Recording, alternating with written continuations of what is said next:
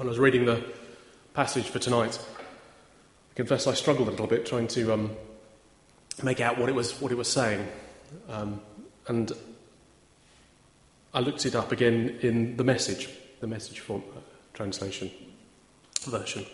And uh, I thought it just helped a bit. So I'm going to use that now and we'll come back and read the NIV. Kind of feel like the proper version later on. So this is Colossians 1 24 to 27 from the message.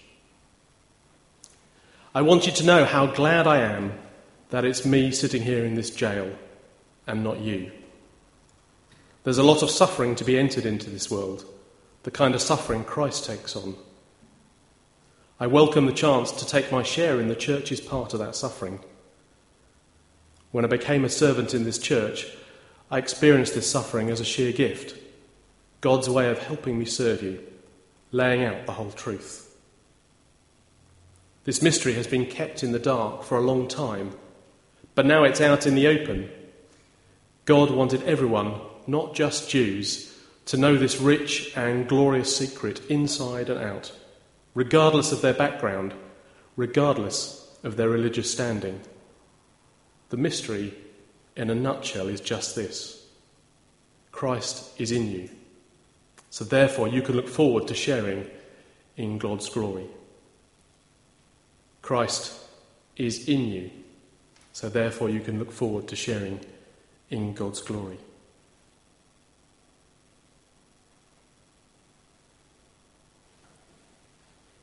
And so, as promised, we come to um, Colossians 1 24 to 27 from the NIV this time. Now I rejoice in what I am suffering for you, and I fill up in my flesh what is still lacking in regard to Christ's afflictions for the sake of his body, which is the church. I have become its servant by the commission God gave me to present you the word of God in its fullness the mystery that has been kept hidden for ages and generations, but is now disclosed to the Lord's people. To them God has chosen to, to them God has chosen to make known among the Gentiles the glorious riches of this mystery, which is Christ in you, the hope of glory.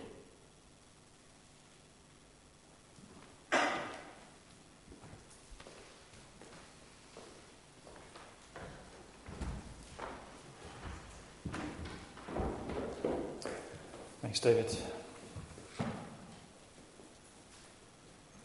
Glory. What's that word mean exactly?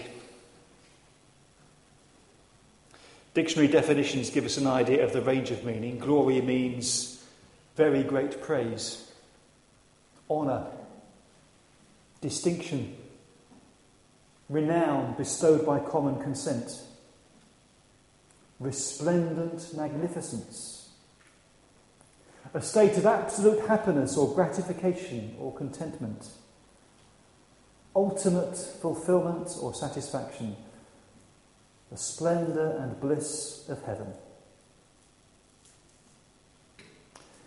Have you ever experienced glory? You catch a glimpse of what glory feels like when you win the race, when your team wins the league, when one of your children does something absolutely amazing and you are so thrilled and proud of them. When you or someone that you love gets that first class honours degree. When you're filled with a sense of, of well being, that promotion, that success, when you celebrate some kind of triumph or achievement, glory is, it's a wow word. It's an amazing word. Something that consumes with wonder or delight. It's like, it's like being filled with light. It's everything being amazingly good. Nothing beats glory. And glory is what God has prepared for us. It's what God's got in store for us. We catch glimpses of it from time to time in, in those experiences, but those experiences are transient and fleeting. We get moments of glory. Most of the time, life is pretty ordinary. But the memories of those moments, we cherish them. They have the capacity to lift our spirits, put a smile on our faces. In comparison, the rest of life is generally hard work. So, what would an eternal weight of glory be like? Wouldn't a state of perpetual happiness perhaps get a bit boring or monotonous after a while? The danger is that we try and kind of condense the hope of heaven down into one word and, and making glory last for eternity, well, that defies our comprehension. How can anything feel glorious after the first six months, let alone the first 10,000 years?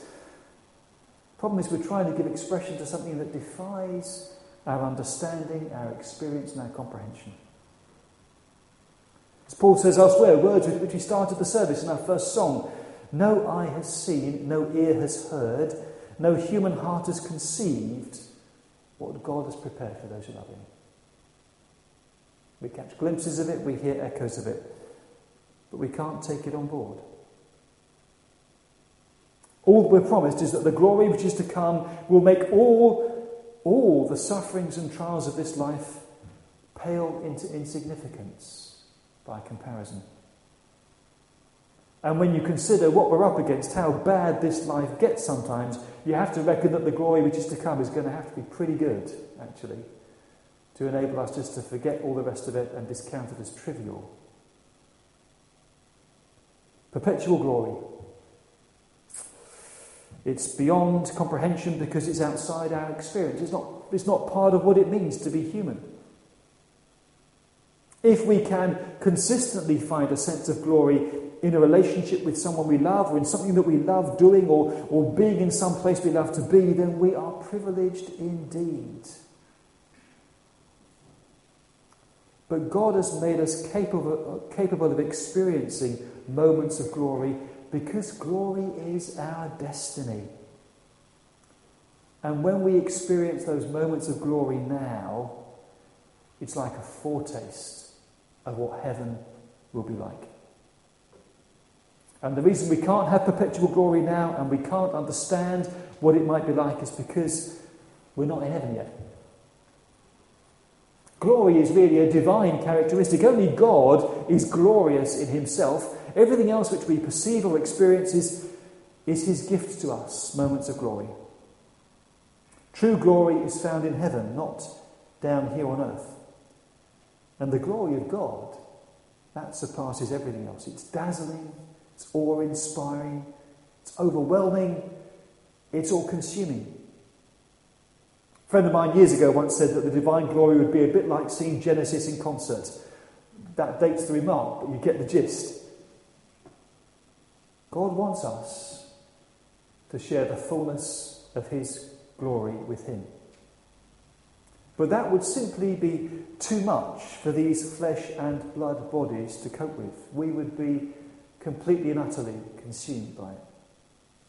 That's why St. Paul says, Flesh and blood will not inherit the kingdom of God, nor shall the perishable inherit the imperishable, but we shall all be changed. We need to be if we're going to see the glory, if we're going to share the glory.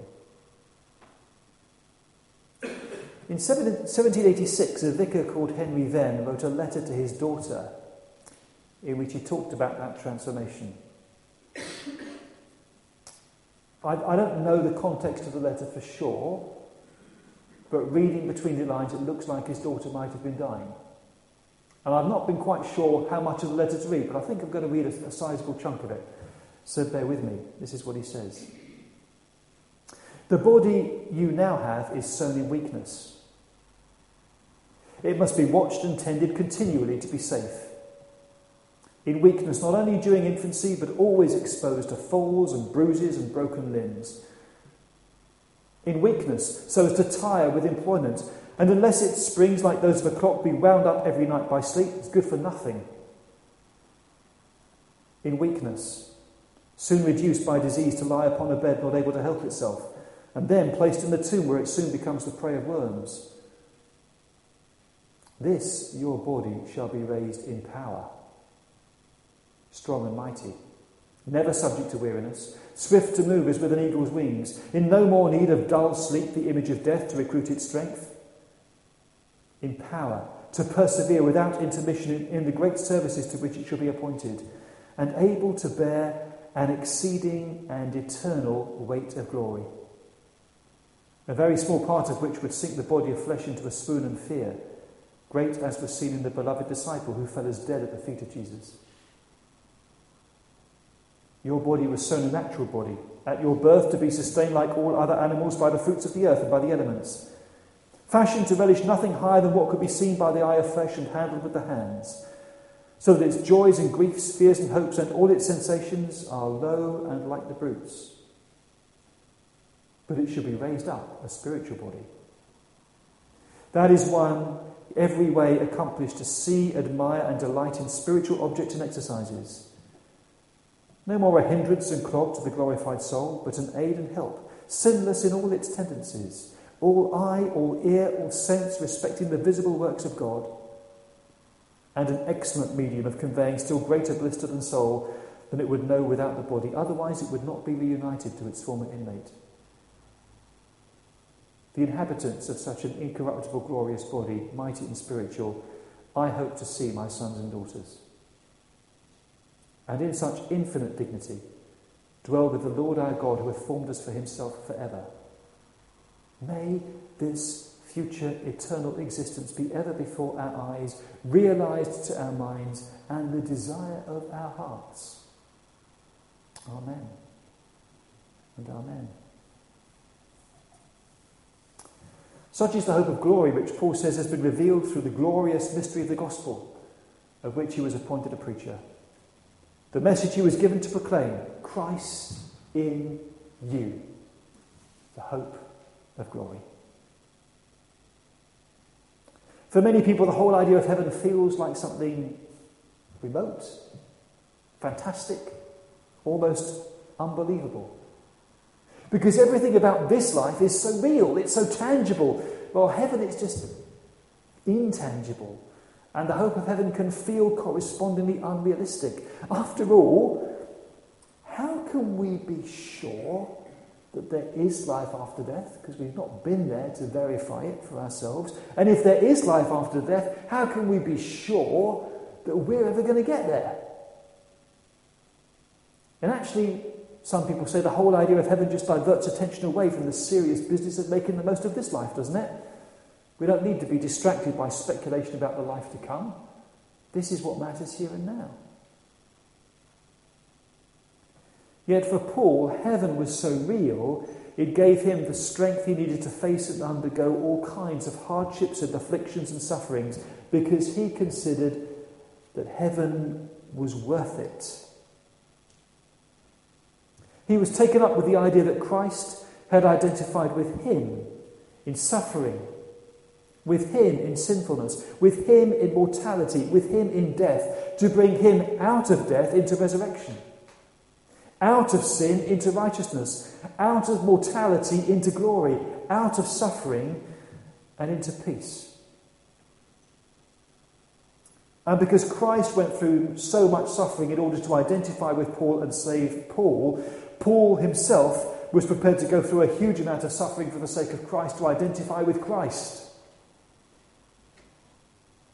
So if Christ died to save Paul, Paul was prepared to spend and give his life making sure that other people knew that Christ died to save them too. So if being identified with Christ meant suffering with Christ, then he reckoned that there was a certain amount of suffering that he would have to go through until it was all completed. That's perhaps the least confusing way of understanding the confusing thing he said about filling up what was still lacking in his flesh in regard to Christ's afflictions. For Paul, the hope to come was so vivid and so real, it gave him the strength he needed to throw himself without reserve into the toughest and most demanding of situations and to cope with the suffering that came his way as a result. He was no escapist when it came to heaven. He was a realist. And for him, heaven was very real. What's the basis for this confidence? It boils down to what he says about Christ in you, the hope of glory. That was his experience. He could say to the Galatians, It's no longer I who live, but Christ living in me. Remember, talking about Christ, he was talking about Jesus, Jesus of Nazareth, who was crucified, dead, and buried, but who rose again to life the third day. And that understanding of Jesus being living was not some abstract metaphor, as if the memory of who Jesus was and what he did lived on in the hearts and minds of his followers. No! Jesus alive with resurrection life. Death defeated. Christ passing through death and coming out the other side victorious and 100% alive. The hope of the life to come was not based on wishful thinking, but on the basis of his own encounter with the risen Lord Jesus. An encounter that changed his life dramatically and irrevocably and immeasurably for the better. Whatever advantages I used to have, he says, I consider them utterly worthless, garbage, trash, Crap, actually, is the word he uses, compared to the surpassing knowledge of knowing Christ Jesus, my Lord. I want to know Christ and the power of his resurrection and the fellowship of sharing in his sufferings, becoming like him in his death, and so somehow to attain the resurrection from the dead. So Paul didn't shrink from death because he knew that death had no power or authority over him. The only power or authority he recognized were the power and authority of Christ to raise him from death and bring him to glory.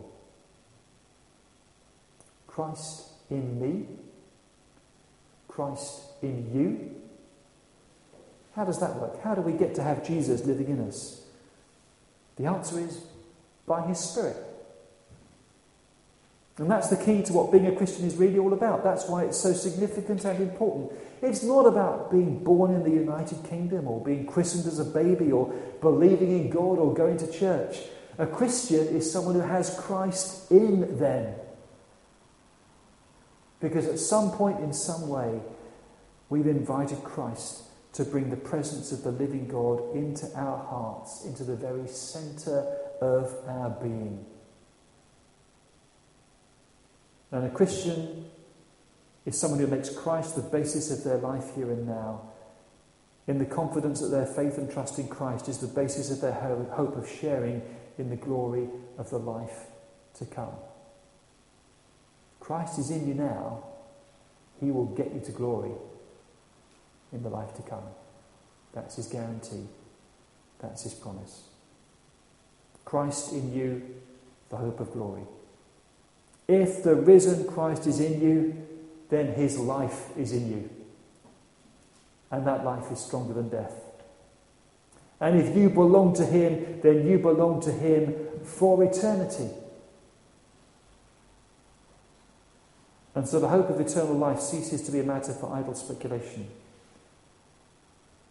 It can become something that's real enough for us to stake our present lives upon it.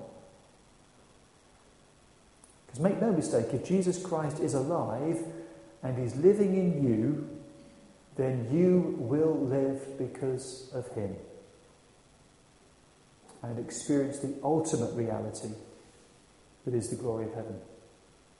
It's not a matter of whether you've been good enough or not, what religious ritual you've undergone. It's a matter of Christ having died for you on the cross and his being raised to life in order to bring you from death to life. He is the only way to heaven. But trusting Him will get you there. So the whole basis for our confidence becomes Jesus. Jesus who died for us. Jesus who rose again. Jesus who comes as risen Lord and brings us out of death and into glory. Another nostalgic song, He lives. He lives. Christ Jesus lives today. He walks with me and talks with me along life's narrow way. He lives, He lives, salvation to impart. You ask me how I know He lives? He lives within my heart. It's not just what you read, not just what you believe. It's Christ in you by His Spirit, the risen Lord Jesus right here. Because if He's there, you've got the hope of glory.